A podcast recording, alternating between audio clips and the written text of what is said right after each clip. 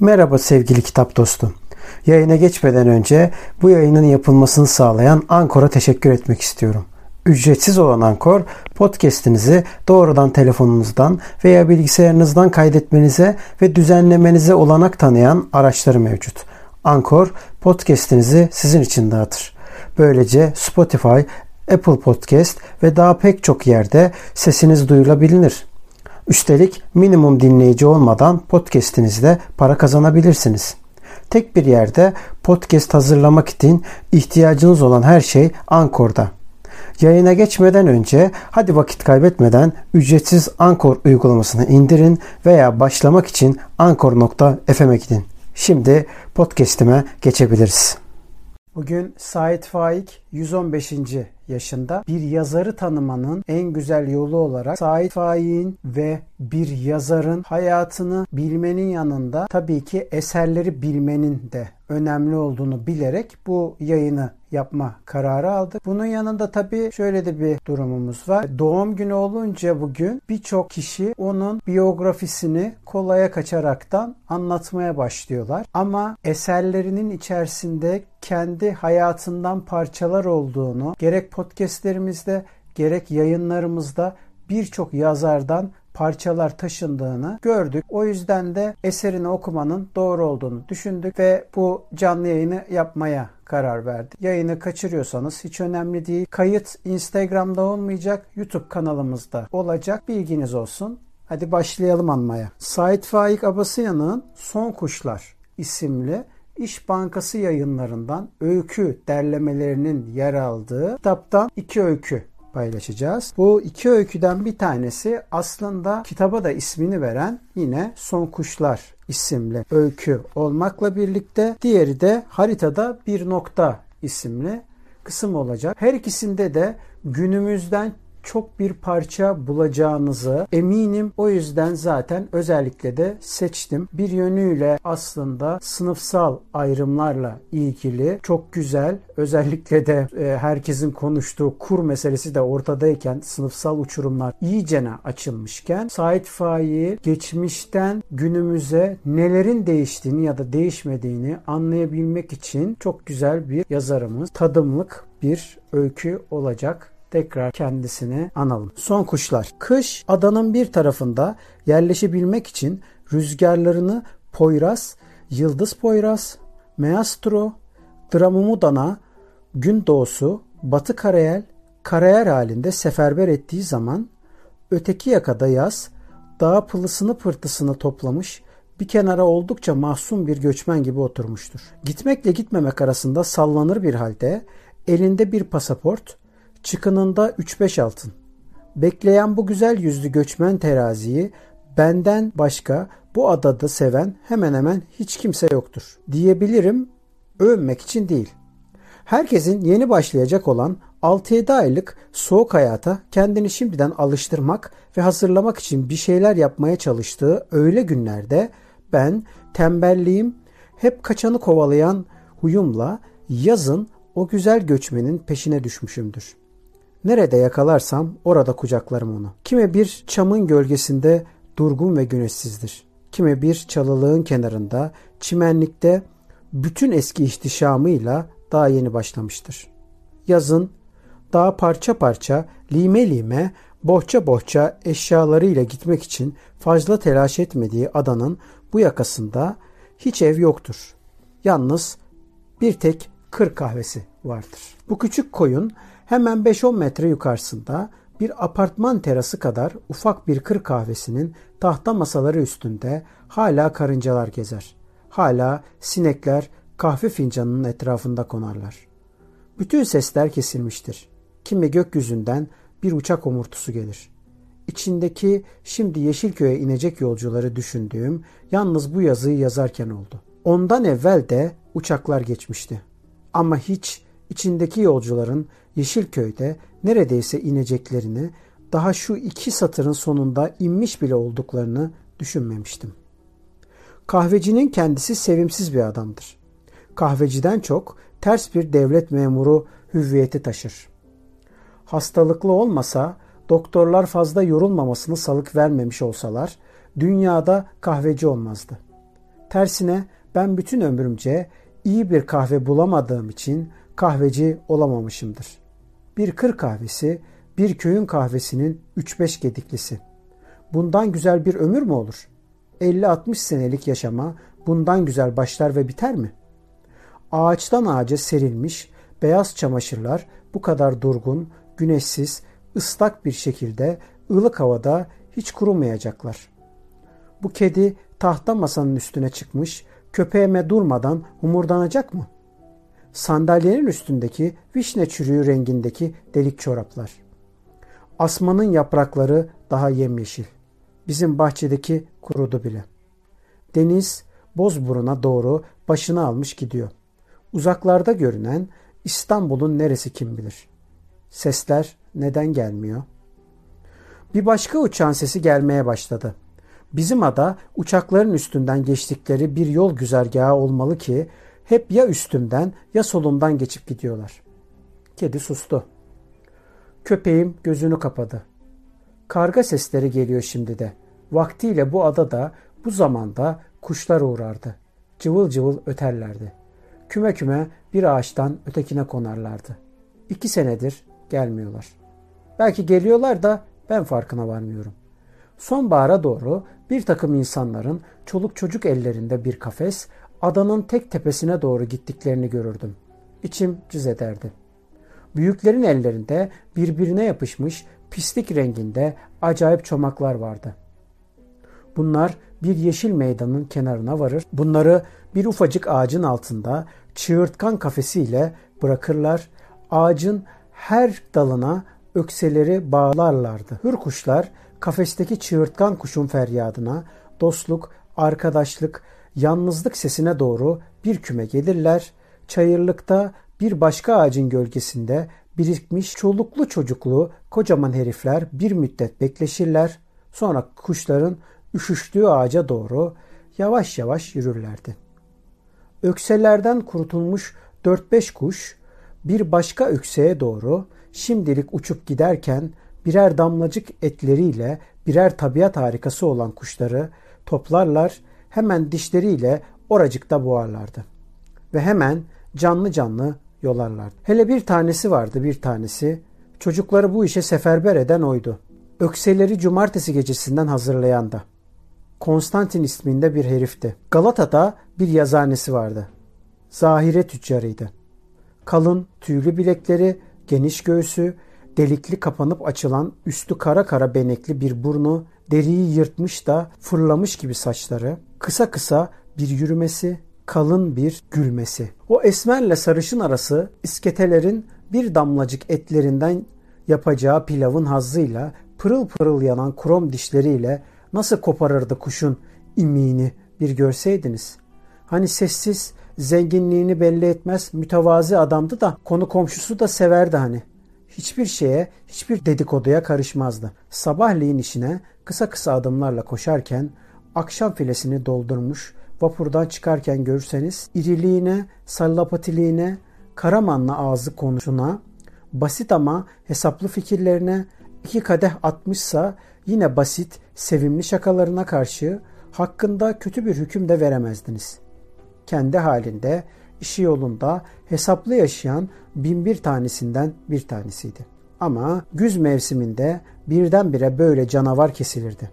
Akşam 5.30 vapurunun arka tarafında yerleştiği iskembesinde denizin üstünde oldukça mülayim bakan gözlerini havaya kaldırır, Eylül sollarına doğru böyle şairane gökyüzüne bakardı. Birden yüzünün ve gözlerinin parladığını görürdünüz. Havada ve denizdeki titreşe yani yeşil ile mavi arasındaki renk, maviliğin üstünde bir takım esmer damlacıklar görünürdü. Sağa sola oynarlar, sonra bir istikamet tutturur, bu esmer lekecikler geçip giderdi.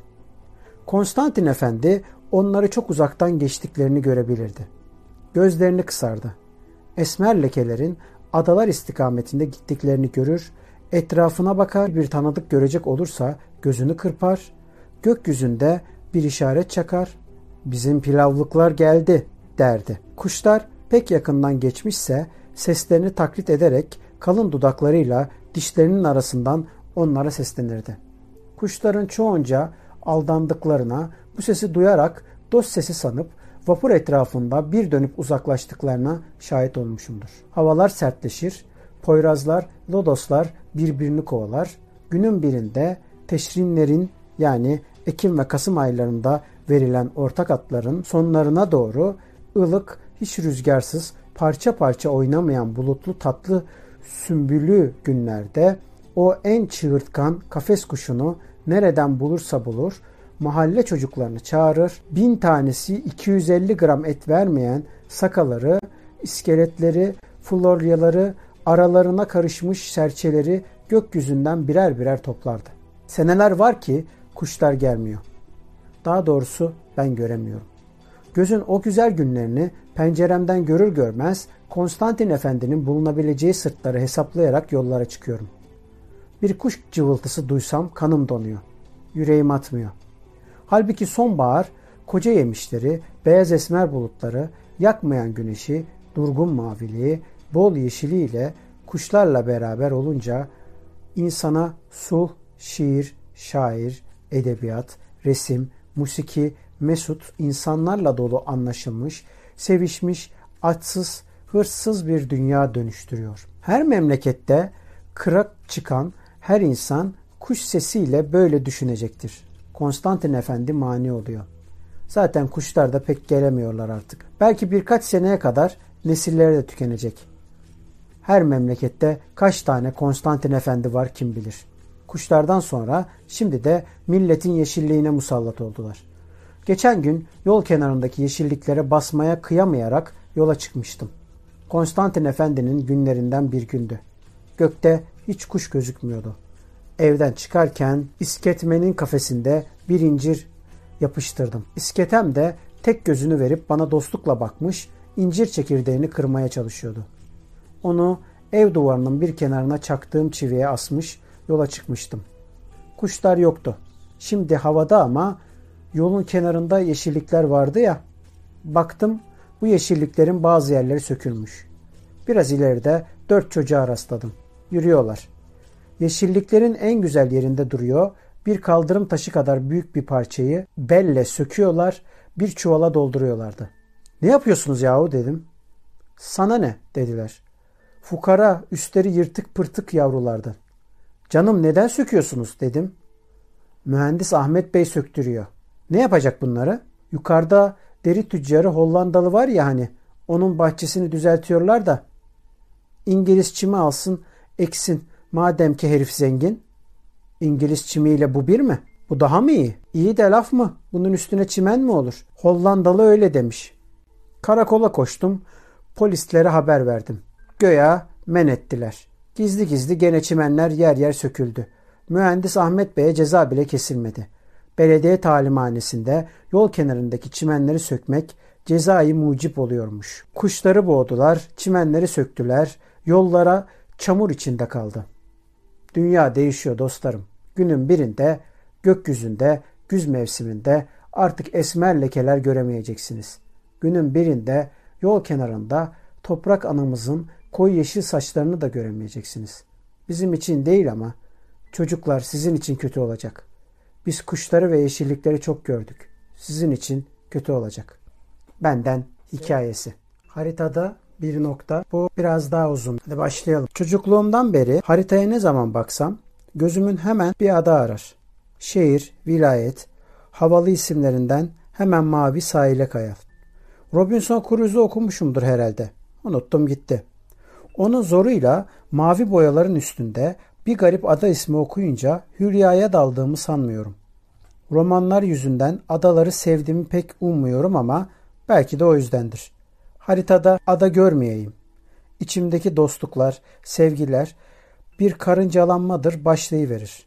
Hemen gözlerimin içine bakan bir köpek, hemen aşk konuşan, hareketleri ağır, elleri çabuk, abalar giymiş bir balıkçı, yırtık bir muşamba korkusuyla beraber küpeşte tahtaları kararmış, boyası atmış, ağır ve kaba bir sandal, sandalın peşini bırakmayan bir kuş, ağ, balık, pul, sahilde harikulade güzel çocuklar, namuslu kulübeler, kırlangıç ve dülger balığı haşlanması, kereviz kokusu, buğusu tüten kara bir tencere, ufukları dar, sisli bir deniz. Tabiat çoğunca dosttur.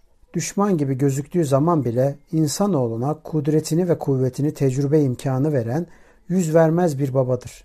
Fırtınasında kayığını batırdığı zaman yüzmesini, rüzgarında kulübenin damını uçurduğu zaman daha sağlamı, daha hünerli bulmayı öğretiyor. Canavarıyla karşı karşıya bıraktığı zaman adele kuvvetini sınıyordur. Orada dört tarafı suyla çevrili yerde insanların büyük, sağlam dostluklar, sağlam adaleler, namuslu günler ve gecelerle birbirine sokulmalarını, yardımlaşmalarını buyuran rüzgarlar, fırtınalar, deniz canavarları, kayaları günlerce, haftalarca döven dalgalara ancak tabiatın buyurduğu şekilde yaşayabileceğini, sıkı ve sağlam adalelerin çelimsizlere yardım için keskin aklın daha kör, daha mülayim, daha gürültüsüz ve yavaş akla hatta akılsıza arkadaşlık için verildiğini, çorbanın çorbasızlarla taksim edilmek için mis gibi koktuğunu öğreten, belki de öğretmeden öyle iyi, öyle mübarek, anadan doğulduğunu hayal ettiren bir düşünceyle haritadaki maviliğin ortasında kocaman kıtaların kenarındaki büyük denizlerin bir tarafına kondurulmuş adalara bakar, kurar dururdum. Yatak odama da bir tane asmışımdır. Geceleyin yatmadan evvel okuduğum kitaba inanmazsam, canım sıkılır da gözümü kitaptan kaldırırsam haritaya gözüm ilişsin diye. Haritayı görünce bir nokta ada, ada görünce de hemen fırtınaları, rüzgarları, uğultuları, köpek balıklarını sonra birdenbire adanın namuslu insanlarını hatırlayıveririm.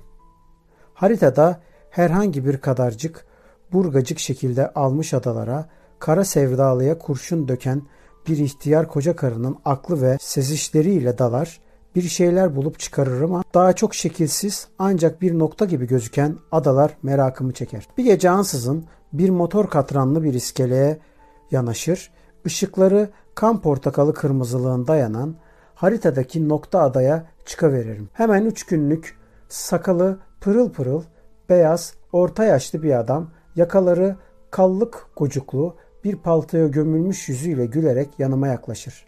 Geldin mi kardeş der. Geldim ağam derim. Artık gitmeyeceksin ya. Ah derim. Bir daha mı? Bir daha mı? Adamızdan iyisi yoktur. Yokmuş ağabey derim.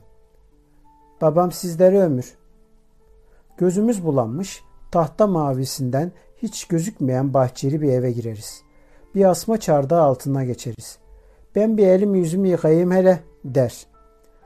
Eve girmeden sağ kolda bir çeşme vardır. Hatırlayıverir yönelerimi. Heyecandan, üzüntüden, utançtan titreye titreye yüzüme suyu çarpa çarpa yıkanırım. İki üç kişi boynuma sarılır. Komşular seslenir. Ürkütülmüş tavuklar bağırır. Anam ağlar. Ağam ekmek keser. Bacım bardağı doldurur. Ben duvardaki ağları seyredalarım. Hava bugün lodos muydu ağabey derim. Başlarken lodos başladı. İkindiye doğru batıya çevirdi. Şimdi batı karayelden esiyor ama çevirecek karayele çevirecek. Sonu kar mıdır ağabey karayelin? Geldiğin yerlere kar ama bize pek yağmaz. Sen nasılsın bakalım? Rengin iyi maşallah. Çok şükür ağabey. Köy nasıl? Bildiğin gibi kardeş hep böyle. Çocuklar bile dandı. Başka bir kusurcukları yok. Parasına mı oynarlar ki? Yok be anam. Para nerede ki? Parasını oynasınlar. Balığını oynarlar. Merasına oynarlar. Çaparisini oynarlar. Olta iğnesini oynarlar. Hele bir oynayı görsünler parasına da hani Franklinlerin Lenk de Pragu yani harika çocuk ancak yazar 69. sayfada müsrif çocuk şeklinde açıklıyor. Dedikleri bir oğlan vardır. Ben o çocukmuşum. İsraftan, delilikten, serserilikten dönmüşüm gibi olurum yatağın içinde.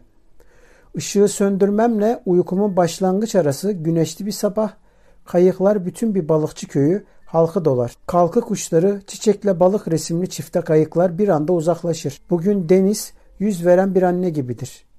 Bu kadar etmemeli, bu kadar yüz vermemeli.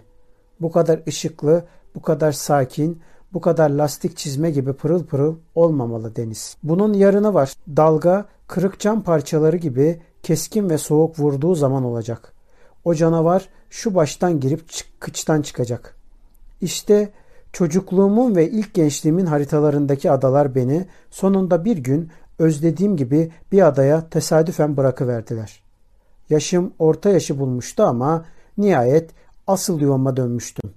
Sanki 14 yaşında sarışın bir oğlanken basıp gitmiştim.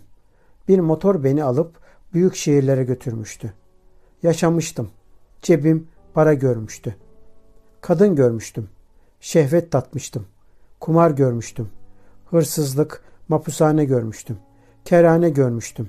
Yan kesicilerle, hırsızlıklarla arkadaşlık etmiştim. Sulanmışlar, sulanmıştım. Aç yatmıştım. Para çalmıştım. Irza geçmiştim. Sevmiş sevilmiştim. İşte bitkin, işte yorgun, işte hepsini, hepsini yitirmiş, gittiğim motorla yine geri dönmüştüm. Şimdi namuslu insanların arasında başım önüme eğmiş, gülmekten, eğlenmeden, müsamma dolu, kötülüğü göz kırpışından anlayınca cesaretten canavar, kesilecek bir insan haliyle sessiz, sakin, ağzına vur lokmasını, al bir de balığa çıkacak, iyiliklere hasret duya duya ömrünün sonunu burada kesik bir son nefesle bahtiyar bitirecektim. Sonbahar uzun ve güzel geçti. Çardaklardaki yapraklar kırmızının en son haline doğru ağır ağır kızara kızara kırmızının renk oyunları içinde düşmeden evvel ne kadar sallanıp durdular. İnsanlara ağır ağır sokulmaya çalışıyordum. Babadan kalma ev anamın sayesinde gürül gürül işliyordu. Bense orada kafamı kuma sokmuş deve kuşu gibi oldum önce. Artık bütün günümü ve gecemi burada geçirecektim. Etrafımı çeviren insanların hepsini kendim de çok iyi, çok namuslu, hani demin söylediğim evine dönen müsrif çocuk ruhuyla seyrediyordum. Niyetim yazı yazmak bile değildi. Balığa çıkacaktım. 10 kuruşa kahve, 20 kuruşluk köylü sigarası içecektim.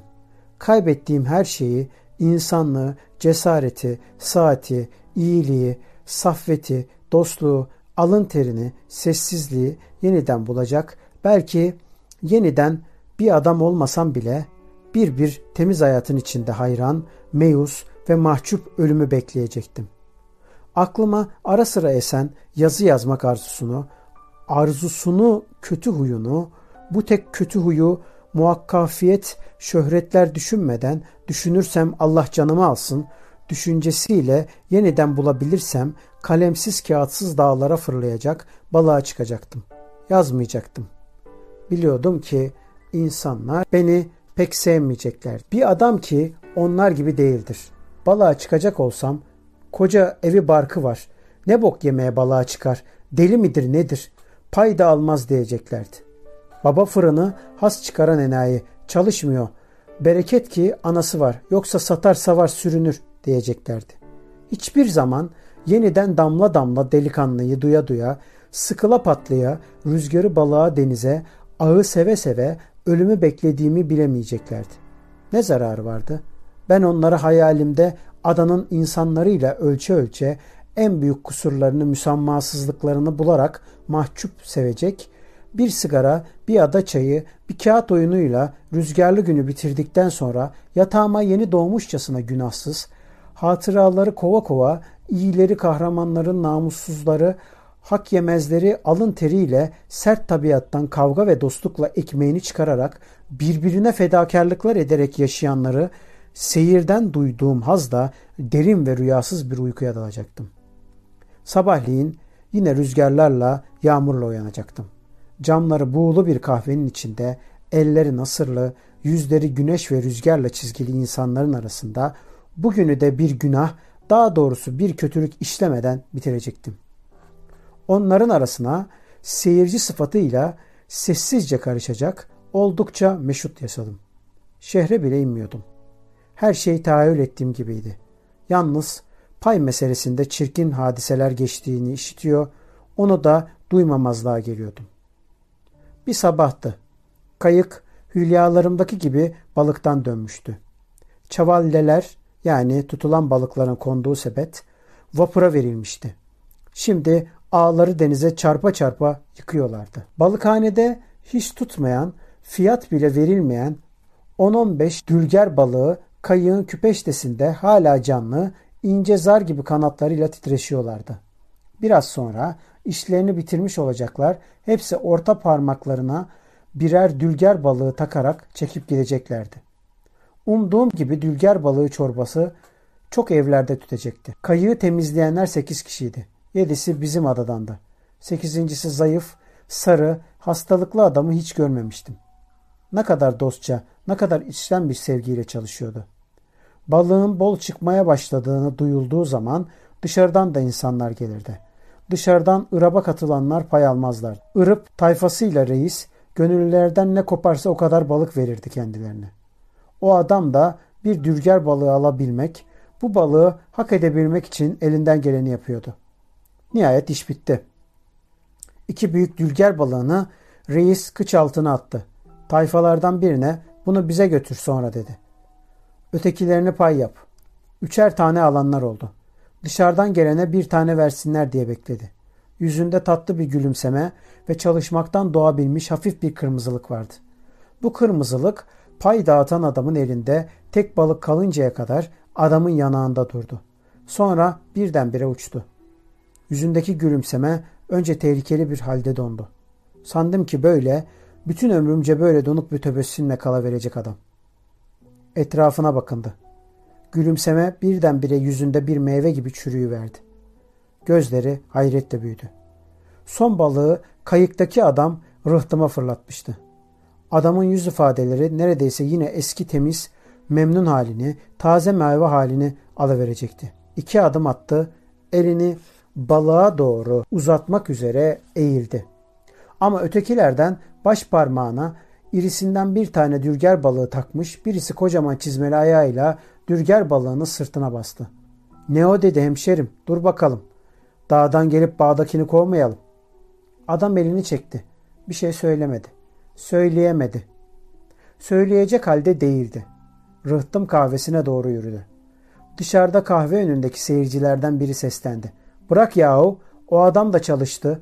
Veri ver bir tane ne olur. Kalkmış nerelerden gelmiş işte. Ne yapalım gelmesinler. Kırmızı götlüyle davet mi ettik biz onları? O balığın bir iki buçukluğu var. Balık çıkmadığı zaman yanaşmıyorlar ağa temizlemeye hiç. Yağma yok hemşerim.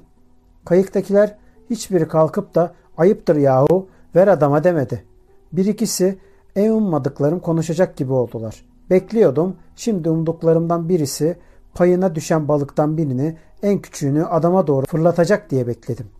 Reis kahvenin önünde kahvesini öttürüyor, kayığın asıl tayfasına keyifle bakıyordu.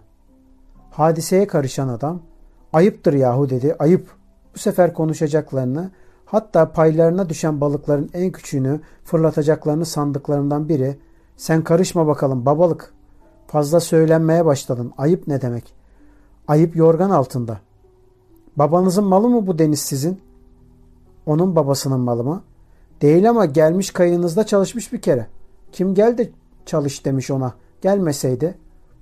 Balık verilmemiş adam kahvenin bir iskembesine çökmüştü.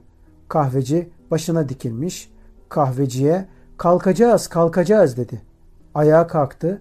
Kendisi için naf işitmiş adama zararı yok hemşerim dedi zararı yok. Vermesinler. istemez. Gözüken vapura doğru yürüdü. Küçük adımlarla bir şarlo gibi seyirterek uzaklaştı. Söz vermiştim kendi kendime. Yazı bile yazmayacaktım. Yazı yazmak da bir hırstan başka neydi? Burada namuslu insanlar arasında sakin ölümü bekleyecektim. Hırs, hiddet neme gerekti? Yapamadım. Koştum tütüncüye, kalem kağıt aldım. Oturdum. Adanın tenha yollarında gezerken Canım sıkılırsa küçük değnekler yontmak için cebimde taşıdığım çakımı çıkardım. Kalemi yonttum, yonttuktan sonra tuttum öptüm. Yazmasam deli olacaktım. Sait Faik Abasıyanık anısına saygıyla. Görüşmek üzere.